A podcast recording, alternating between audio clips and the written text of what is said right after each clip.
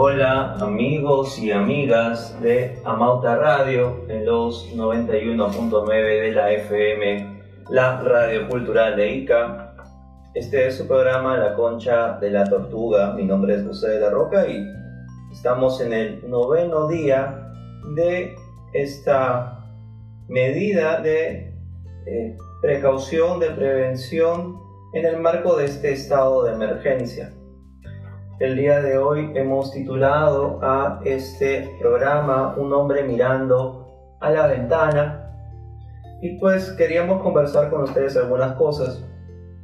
Queríamos iniciar eh, de una manera un tanto inusual en las otras ediciones leyendo un texto de Constantino Cavafis, el poeta griego, un poema muy corto pero con gran significancia en estos días de aislamiento social que nos encontramos eh, boteando y buscando eh, interconectarnos y estar con el mundo que hemos abandonado y nos ha abandonado por esta medida. ¿no?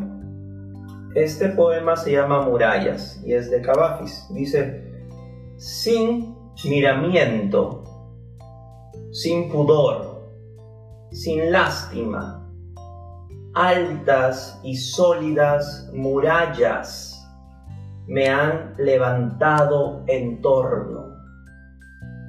Y ahora, heme aquí, quieto y desesperándome. No pienso en otra cosa. Este destino me devora el alma porque yo muchas veces, muchas cosas tenía que hacer afuera. Ay, cuando levantaban las murallas, cómo no me di cuenta.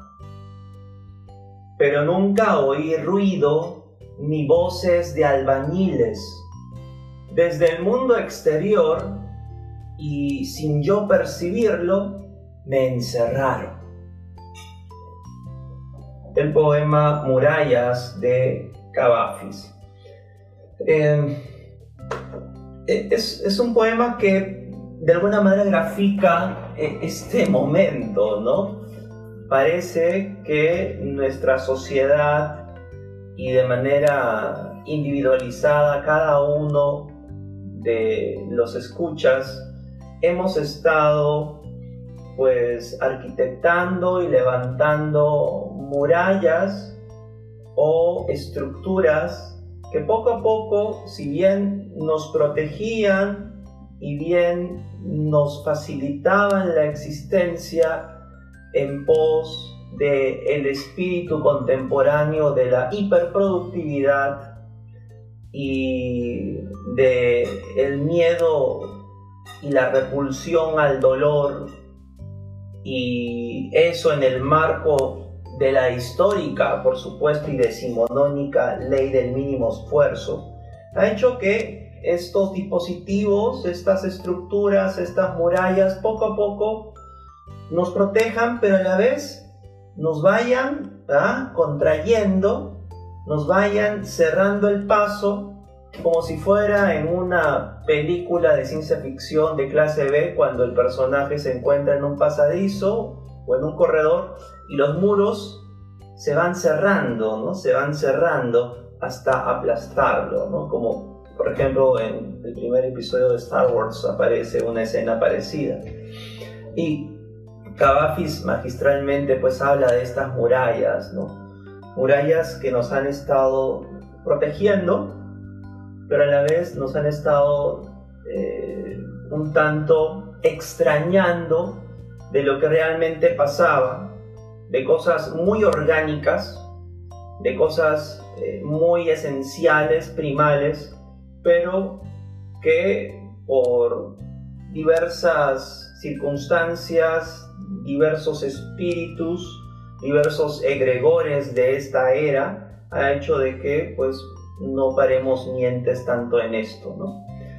Em, así que eh, asistimos eh, no tan contentos, pero sí presentes y obligados a esta reclusión, ¿no? a esta reclusión que de cierta manera nos, un poco que nos reblandece, un poco que nos suaviza, un tanto que nos hace eh, de manera meridiana tener que realizar una introspección de nuestros intereses, de nuestras afiliaciones, de nuestras desafiliaciones y de nuestros planes, por supuesto, para el futuro, porque la tierra se mueve bajo nuestros pies y el contexto demanda respuestas.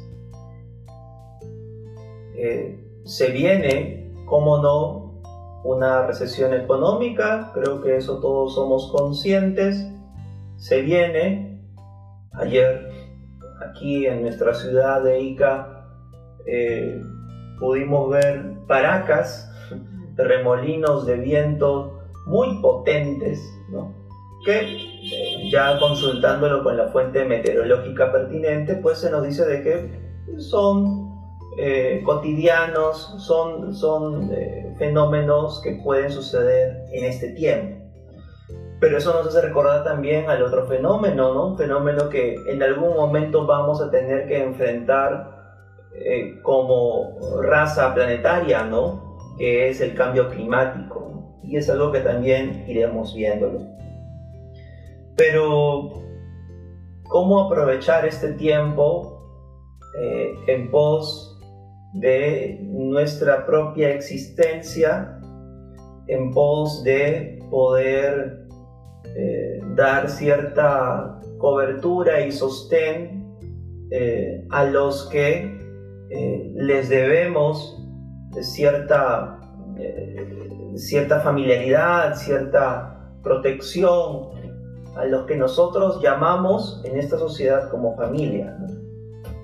Pues tenemos que ser muy conscientes y ver que las cosas de alguna forma se están moviendo en una dirección que no habíamos planeado, y que no queríamos que pase, particularmente pasaba por un muy buen momento, pero eh, las circunstancias así lo deciden, es como la ley del 90-20 de Stephen Covey, ¿no? Stephen, Stephen Covey habla de que en el 100% de experiencias, acaecimientos y sucesos de nuestra vida, eh, dice que un 90% están bajo nuestro poder de cambiar y actuar. El 90% de esas cosas que nos pasan, un 90%. Pero existe un 10% eh, de fenómenos que no podemos controlar, que están más allá de nuestra competencia o nuestra jurisdicción a los cuales no podemos gobernar, ni domeñar, ni persuadir, ni negociar. Simplemente son fenómenos random que vamos a tener que presenciar y vamos a tener que sufrirlos o que gozarlos. Entonces, esa es la ley 9010. Y basados en esta ley 9010, pues tenemos que entender que hay cosas que no vamos a poder gobernar. Pero lo que sí podemos hacer es elegir cuál va a ser nuestra reacción y nuestra respuesta frente a dichos fenómenos. Si acaso tenemos una reclusión obligada, este dorado confinamiento para algunos, porque esta realidad tiene distintos matices en función a dónde hayamos nacido, eh, lo que señalaba Warren Buffett como la, lotería ovárica, dónde habremos nacido, pues también hay compatriotas y personas que no le están pasando tan bien. En esa perspectiva, primero desarrollar nuestra propia empatía ante todo con eh, los, las urgencias y las demandas que largamente hemos ido postergando en esta carrera de ratas del día a día, en esta maratón de lo urgente y de lo importante. Y claro, estamos simplemente, si nos herimos, nos colocamos una venda y si nos golpeamos fuertemente, pues seguimos la marcha, ¿no? Pero nadie desea estar yendo al médico y viendo si ese golpe grave o ese golpe contundente o serio ha tenido alguna implicación en nuestra la articulación de nuestras rodillas o si eh, determinadas determinados patrones de conducta que estamos manifestando siempre se deben a eh, reminiscencias de eh, traumas, que un trauma por supuesto no tiene que ser eh, algo demasiado grave, hay traumas leves y es más, el mismo cambio es un trauma y que simplemente seguimos avanzando. ¿Me siguen? Es decir, seguimos avanzando, pero no aplicamos eh, esta ruleta dorada de la mejora continua, de la planificación, de la ejecución, del el control y del ajuste, de la reevaluación, de la mejora, ¿no? del recambio. como por ejemplo este estadista estadounidense que ahorita eh, su apellido me es esquivo, pero existe este proceso de mejora continua, ¿no? el PDCA, ¿no? O sea, planear, hacer, controlar y actualizar, ¿no? que en administración esto se conoce grandemente, pero que se puede aplicar en nuestras vidas eh, muy singulares y muy privadas. ¿no? De mi parte he estado tratando Mm, no con gran éxito de realizar algo de caligrafía, porque eh, siempre estamos aquí afectos a poder leer muchos textos de educación y neurociencias y, educación blended, que es la empresa en la cual yo dirijo, y hay, una gran, hay un gran correlato, hay una gran consonancia entre la claridad de pensamiento y también el hecho de poder de manera amanuense eh, transcribir o eh, graficar eh, mis ideas, mis pensamientos, lo que yo tenga en la cabeza, ¿no? Porque al final de cuentas nosotros pensamos mediante palabras, podemos pensar, claro, imaginándonos cosas, pero las palabras es la unidad mínima, la unidad esencial. En este momento estamos pensando mediante palabras y en esa perspectiva es en la cual eh, se dice, según los últimos estudios, que la escritura amanuense, la escritura a mano, pues ayuda a clarificar mejor las ideas. Así que he desarrollado este programa en función a eso, estructurarlo y escribiendo, por supuesto revisando a clásicos, por supuesto, como a Cavafis, a Samuel Beckett y a Albert Camus en el extranjero. Hay otro libro también que, me ha gustado, quizás solamente para graficar cómo podemos aprovechar nuestro tiempo.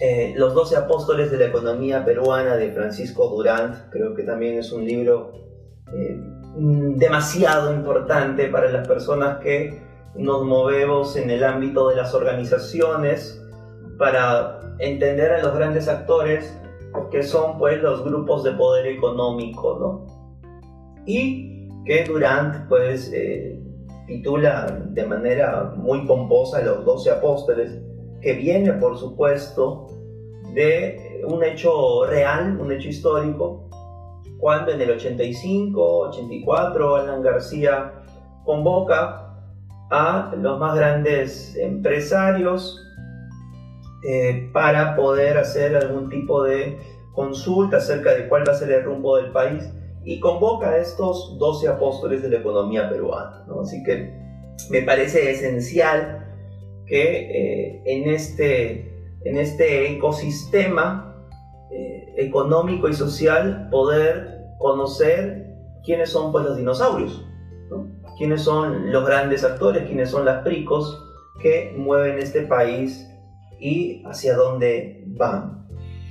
Em, en un segundo punto, quería tocar un tema que a muchos les ha concitado cierta urticaria y he visto que hasta se han hecho linchamientos digitales a partir de este tema, ¿no? Es el tema de eh, este eh, justiciero, policía o militar, justiciero, que eh, abofeteó consecutivas veces a un joven que parece que había desacatado el, toque de queda, ¿no? Em, muchos alegan, pues, estar a favor, muchos alegan de que es una violencia buena, una violencia justificada, en el marco de que estamos ante una gran emergencia y que este tipo de personas deben ser reprendidas de manera enérgica para que sirva de ejemplo y de muestra y, que otro no cometa, desde luego, por supuesto, y aquí todos estamos de acuerdo, eh, este hecho bastante punible, ¿no? Pero muchos aplauden, muchos agradecen, muchos ensalzan y hasta eh, piden que se repitan este tipo de gestos. ¿no? Sin embargo, bueno, hay un marco legal ¿no? que, prohíbe este tipo de conductas y es absolutamente lógico. ¿no? ¿Y por qué lo prohíbe? ¿no? Porque la justicia radica en el justo medio, ¿no? la justicia radica en el equilibrio. Eh, si vamos dentro de los protocolos de la detención de una persona a agregar o a dejar a la discreción de la gente que realiza este tipo de detenciones eh, actos eh, como realizar estos golpes a este, este joven o este adolescente em, o, por ahí lanzar adjetivos, endilgar una serie de palabras, de cualidades a esta persona por un error, por supuesto aquí lancemos, lance la piedra aquel que, esté libre de pecado. Entonces, estamos justificando la arbitrariedad, ¿no? estamos justificando la ruptura de lo que debería ser un real método de detención. Estamos aplaudiendo más bien la, virtuosa arbitrariedad de un soldado y no realmente que se refrende, que se respete lo que es la ley, ¿no? Cicerón ya hace tiempo hablaba de que eh, es preferible mil veces y mil vidas el vivir bajo el gobierno y bajo el mandato de las leyes que de los hombres. Las leyes son lo que realmente gobierna este país. ¿Y las leyes qué son? Las leyes son eh, eh, enunciaciones de la realidad en función a buscar una paz social, en buscar a que todos podamos vivir en armonía y que esto lleve pues a la búsqueda y al encuentro, por supuesto, legítimo de la felicidad y de los propósitos que cada uno tenga en función al respeto a los demás. Entonces, si vamos a dejar que un hombre eh, que esté imbuido, que personifique la justicia y que la degrade con actos burdos que puedan parecer muy populistas, por cierto, ¿no? que puedan entrar mucho en consonancia con comprensiblemente eh, el espíritu de indignación de la gente, pues estamos abriendo una puerta muy peligrosa. una puerta peligrosa en el aspecto de que simplemente vamos a confiar, estamos buscando el justiciero, ¿no? El justiciero. Esa persona que por ahí, que, y que entra en consonancia también con las últimas elecciones, ¿no? Urresti es una prueba de ello, un personaje que lanza arengas, eh, para un público determinado en función a buscar justicia, y claro, todos buscamos justicia actualmente, pero en función a eh, una férrea autoridad, pero que no para mientes y no es sabia para entender el complejo entramado que significa la vida en sociedad y lo que es de lo que está compuesto un Estado-nación. ¿no? no basta simplemente con, con gestos huecos. ¿no? Eh, la idea es el establecer, por supuesto que disciplina, pero eso es algo que ahorita no vamos a cosechar porque no hemos sembrado. Hay una discusión de dos filósofos contemporáneos muy conocidos, Slavoj Zizek y Buchul Han, eh, filósofo surcoreano de los más conocidos y reconocidos en este momento. Y Sisek habla de que esta situación de la pandemia es un duro golpe contra el capitalismo. ¿no? Y Buchul Han me parece un tanto más esclarecido, un tanto más cercano, aproximado a la realidad, dice de que esto no es así, ¿no? De que el capitalismo va a seguir y va a continuar. Y dentro de esa alocución, eh, Buchulham agrega de que si bien, si acaso los países asiáticos han tenido una mejor respuesta a esta pandemia, es porque están acostumbrados más a obedecer que los países europeos. Recordemos y, por ahí hagamos una revisión somera, quizás por ahí de alguna película, esperemos tal vez de un libro, pero siempre se ha visto como un patrón de conducta, como un paradigma, la obediencia de los súbditos japoneses o chinos hacia un emperador. Y, son muy buenos para obedecer. Claro, para, saber mandar también hay que saber obedecer. Entonces, ahí como que existe este tipo de, situaciones, ¿no? Em, nosotros no sabemos obedecer. Y si no sabemos obedecer es un tanto difícil, hablen en promedio, ¿no? Hablen en una, una media. Eh, no sabemos mandar. Así que mm, ahorita no vamos a, a cosechar lo que no hemos sembrado durante siglos como sociedad.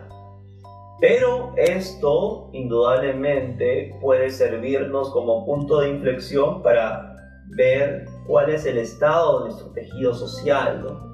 Europa eh, y por ahí otros continentes tienen un historial de aprendizaje más extenso y más sangriento, más doloroso, Desde guerras mundiales, pandemias, eh, injurias, traiciones, conflictos y de otra índole, ¿no? Acá también hemos tenido ciertas batallas, pero no tal vez una guerra mundial, ¿no? Entonces, quizás no estamos preparados para este tipo de realidades.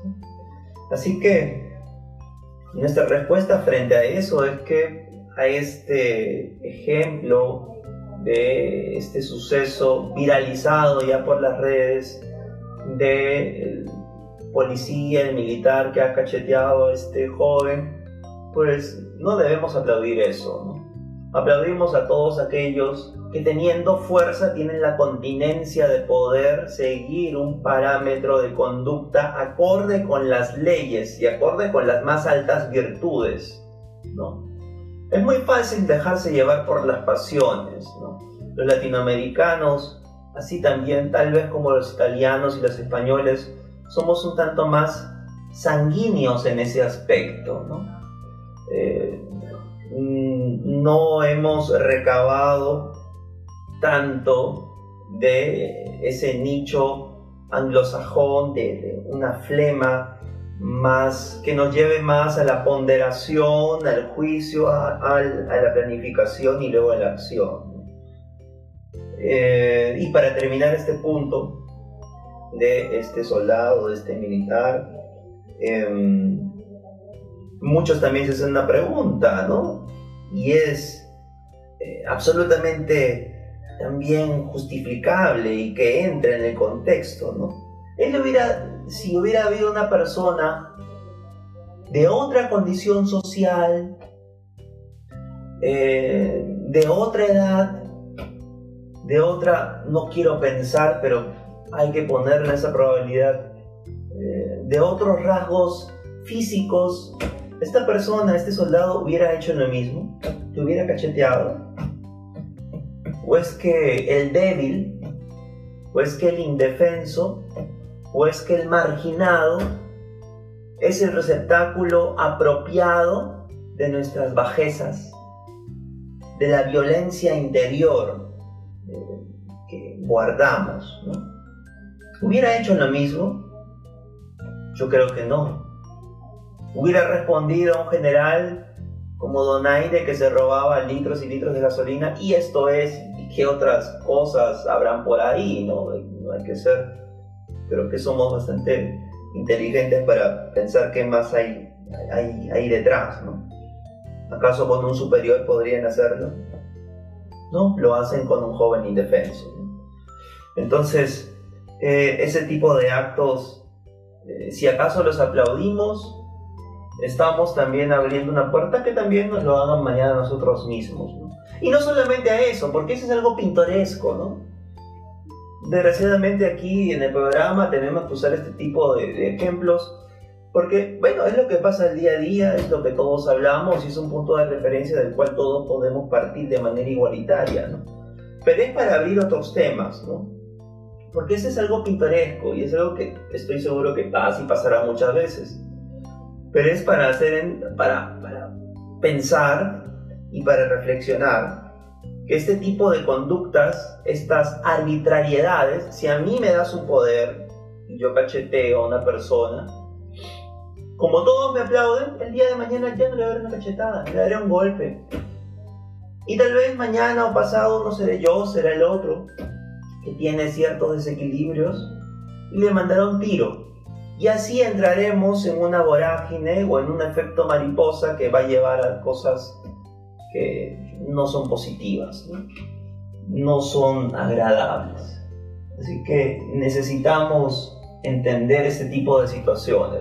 Hay, que, hay que parar en seco este tipo de actitudes y entender a los demás. ¿no? Lo entiendo. Queremos ver justicia, por supuesto. ¿no? Queremos ver, queremos trabajar. ¿no? queremos ya, sí, está bien, leer estos libros, está baja, está genial, pero eh, luego de esto que se viene, ¿no? Y pensemos también en las personas que menos tienen, que no, no pueden estar recluidas. Entonces, eh, no estemos originando un problema, ¿no? Que la cura no sea peor que, la enfermedad. Esa es la idea. Em, entonces, nosotros hemos titulado, amigos, a este programa Un hombre mirando ventanas. Eh, porque, bueno, tenemos, hoy día nos toca mirar varias ventanas y, ver qué es lo que pasa, qué es lo que pasa afuera. Si somos un tanto respetuosos, pues estar viendo qué es lo que, no sé, qué, cómo, cómo está dispuesto por ahí un policía y, ver la calle, ¿no? Ver qué es lo que está pasando, ¿no? Eso en un pequeño porcentaje, ¿no? Pero si también hemos titulado esto Un hombre mirando ventanas es porque esa podría ser de alguna forma, si acaso estamos eh, en las postrimerías de la especie humana, pues pareciera que si llegara alguna civilización eh, exógena o endógena de este planeta y llegara a nivel de civilización, dos o tres, em, tal vez podría encontrar en los vestigios de esa antiquísima cultura que fue la raza humana, que eh, los hombres siempre nos, parábamos, nos la pasábamos mirando ventanas. Y no, estas ventanas, sino las ventanas pues que nos brinda la, red. Entonces, estar mirando esto me parece que nos ha abierto grandes posibilidades, Mirar a los demás. Mirar a los demás muchas veces eh, sin ningún tipo de culpa, con el disfraz más perfecto de la distancia y de el anonimato, pero que nos ha quitado algo también, ¿no? Esta pirotecnia visual de las redes, de las películas, que hay muchas películas buenas. En Netflix hay pocas, en Netflix hay pocas. Eh, el otro día vi un holograma para el rey con Tom Hanks y también El Hoyo, me pareció interesante, pero igual no terminaba de cuadrar ahí, creo. Pero creo que hay grandes películas, por ejemplo, en YouTube, ¿no? Hay clásicos, películas clásicas que ya, por supuesto, por el tiempo, eh, han perdido ya las regalías ¿no? que tenían que pagar y pues están totalmente free, totalmente libres, liberadas en YouTube, ¿no? Así que hay películas muy buenas que podemos verlas, ¿no? Entonces podemos aprovechar la tecnología, la modernidad para la construcción de nosotros mismos. Si acaso nos sentimos como los nazcas, eh, la cultura nazca aquí en esta región, eh, que sentían un terror al vacío, ¿no? ¿acaso debemos también eh, adornar, debemos ayornar, es decir, actualizar, eh, de gran frescura, de gran vigor intelectual, cultural y humano, eh, nuestras propias conciencias y, mentes. Y un poco limpiar esa, no solamente la, la, caverna de Platón, ¿no? que es el mundo, sino la caverna interior. La caverna interior. Adornarla de, cosas maravillosas como es la literatura, como es el cine, como son las agradables conversaciones que podemos tener. Esa es la idea. Eh, y buscando esta cultura, buscando esta purificación en este tiempo, porque sirve para, bueno, mira el planeta, ¿no? Está siendo purificado, hay muchas tomas por drones, eh, tomas satelitales de distintas ciudades del orbe que han visto que eh, esas densas nubes de smog eh, y, de contaminación, poco a poco el, la misma Tierra que también la podríamos concebir a ella misma, a nuestro planeta, como un ser viviente. Al planeta se está poco a poco purificando. Purificando. ¿Purificando de quién? De nosotros. De nosotros mismos. Así que también nosotros debemos purificarnos de nosotros mismos. De nuestro ego. De las cosas que hemos pateado por largo tiempo y tenemos la oportunidad de rehacer. Eh, y también de cómo está configurada eh, nuestra sociedad y nuestros sistemas. Existe, por ejemplo, de parte del gobierno una ayuda de 380 soles para las familias más eh, pobres de nuestro país, las menos aventajadas en este contexto. El BCP está donando 100 millones de soles también para eh, estas personas, para nuestros compatriotas, porque son nuestras personas, son nuestras personas, son nuestra gente. Em, y cómo podemos nosotros también ayudar, Desde las clases medias. Em, lo primero es buscando contribuir también con nosotros mismos, ¿no? Y dejar un tanto el linchamiento digital en el cual nos enfrascamos o en escaramuzas o en batallas campales en la red, ¿no?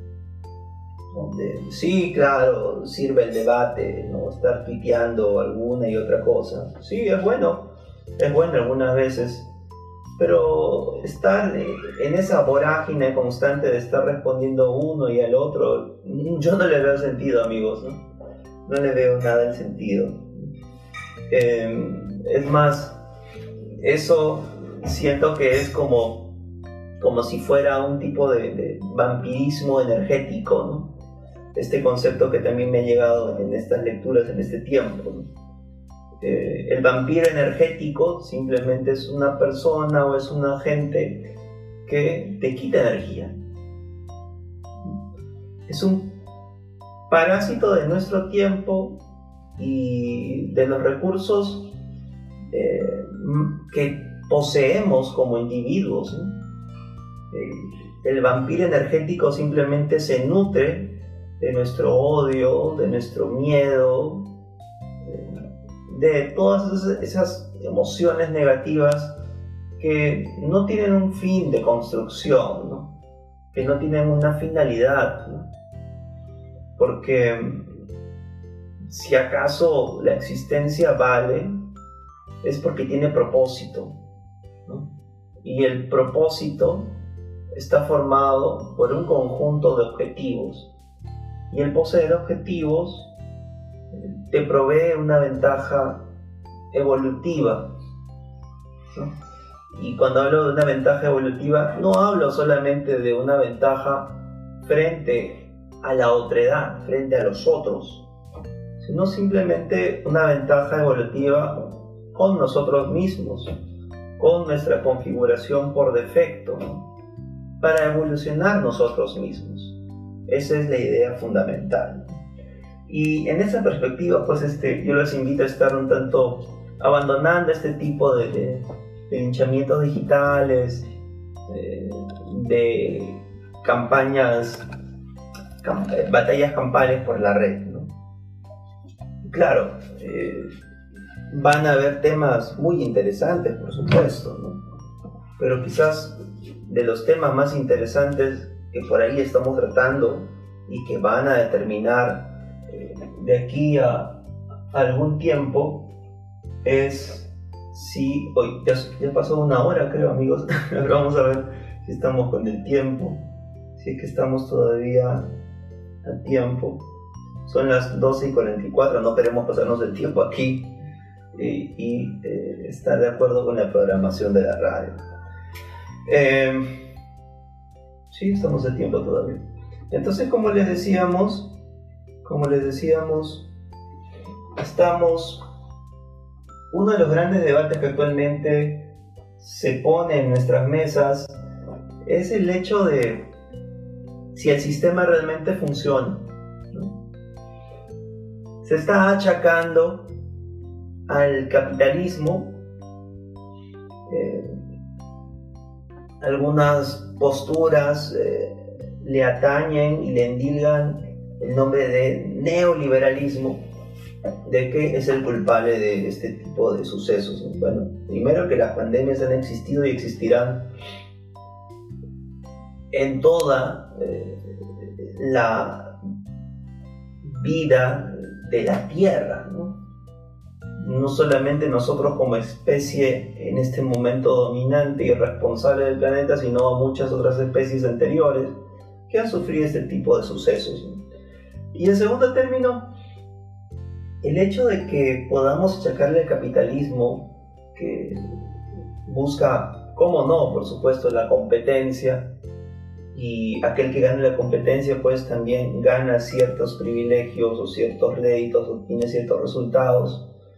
Eh, endilgarle, eh, achacarle la culpa de este tipo de sucesos no nos parece nada justo.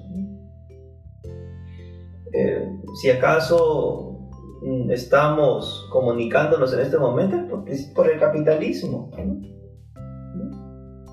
Ahorita le estamos haciendo esta transmisión vía Facebook Live, ¿no? Y con mi celular aquí, con mi iPad, estoy mediante José AK7 en los controles, eh, mediante teletrabajo presencial, eh, está retransmitiendo esto a la radio, ¿no? No habría otra forma. Ahora, ¿quién habría desarrollado esta red social? ¿El Estado?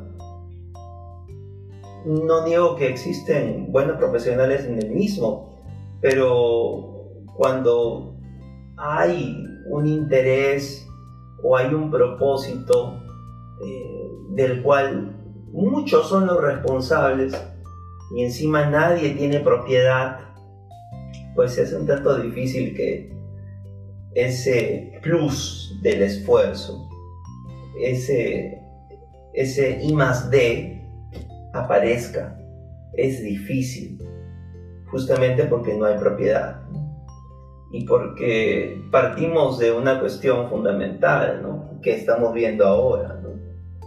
Sí, el hombre tiene grandes virtudes, grandes bondades, prima en él la solidaridad, prima en él la justicia, pero es en el menor de los casos, ¿no? Perdón, es en el menor de los casos es en el menor de los casos.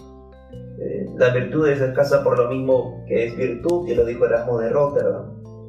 Y más aún en tiempos de crisis, más aún en tiempos de escasez, más aún en tiempos de carestía, en tiempos de incertidumbre, en, en el cual no se sabe cuáles van a ser las determinaciones del Estado, o cuáles van a ser los destinos del mercado o cuáles van a ser eh, el futuro de los puestos de trabajo. Más aún en ese tiempo se hace un tanto difícil ver a la solidaridad humana como un componente constante de la fórmula social. Se ve un tanto difícil.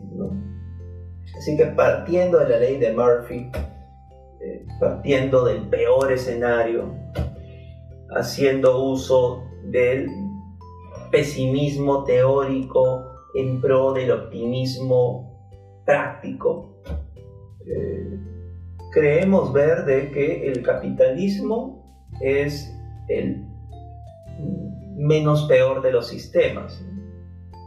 En un socialismo o en un comunismo donde supuestamente existen hombres y mujeres virtuosos, incorruptibles, Robespierre, Jesucristo o Budas, que se sacrifican y que son un mar de virtudes, un mar de excelencia, se hace difícil, eh, desde una perspectiva muy analítica, ¿no? Si acaso existen este tipo de hombres o de mujeres, ¿no?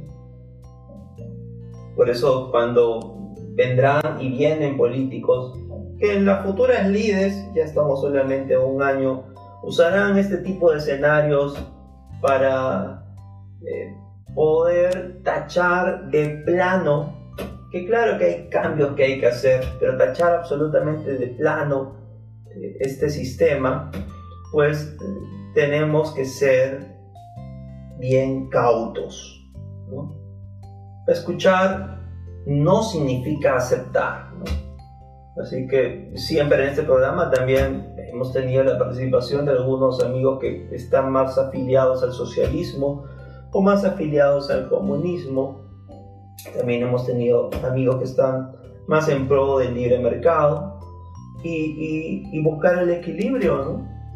Buscar el equilibrio. Ahora, desde luego, el Estado subsidia 380 para cada familia necesitada, nos parece positivo, nos parece que eso debe ser.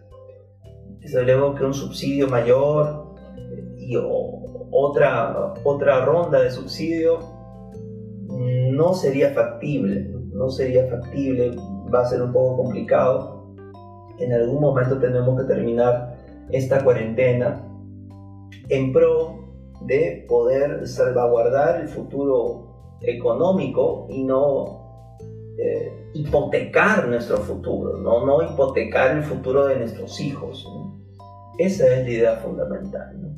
Bien amigos, cerrando ya este tema, nosotros hemos leído un poco acerca de un poema de Cavafis, eh, Murallas, ¿no? parece genial, un libro que hay que recomendar, y tantos otros, ¿no? Sí, otro libro que tendría que recomendarles es este libro que estoy leyendo, Los doce apóstoles de la economía peruana de Francisco Durán. Eh, aprovechemos nuestro tiempo, ¿no?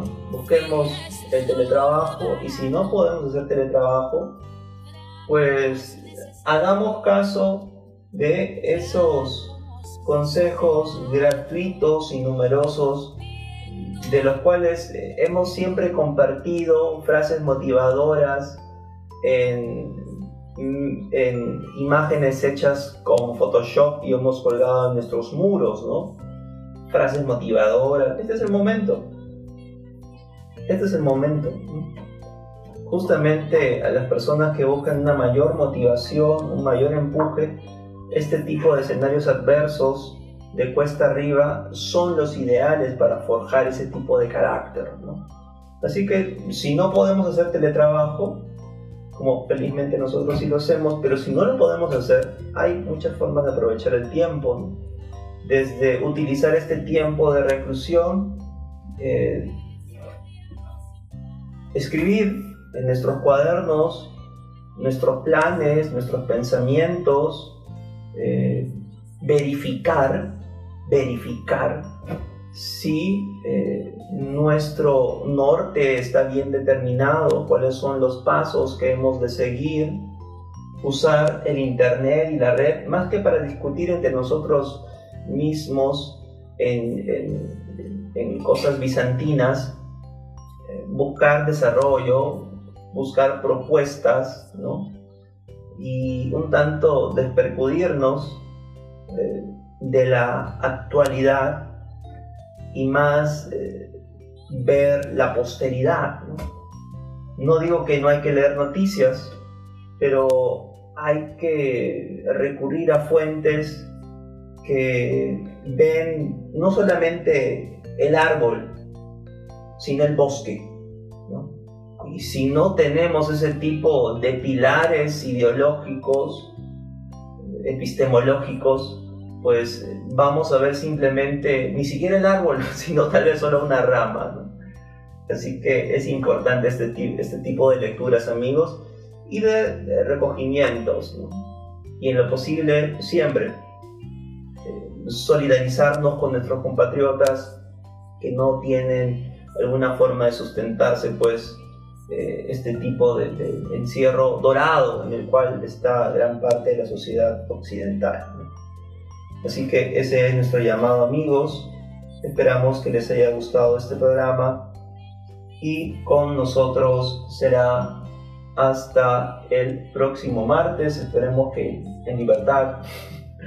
Esperemos que en libertad, pero eh, igual si esto se extiende, pues lo haremos con el mismo vigor y aprovechando el tiempo, aprovechando los recursos que tenemos dando gracias, dando gracias por las cosas que tenemos. Y pues, como siempre, las gracias principalmente a ustedes que están en contacto y comparten este programa. Muy agradecido y nos vemos. Chao, chao.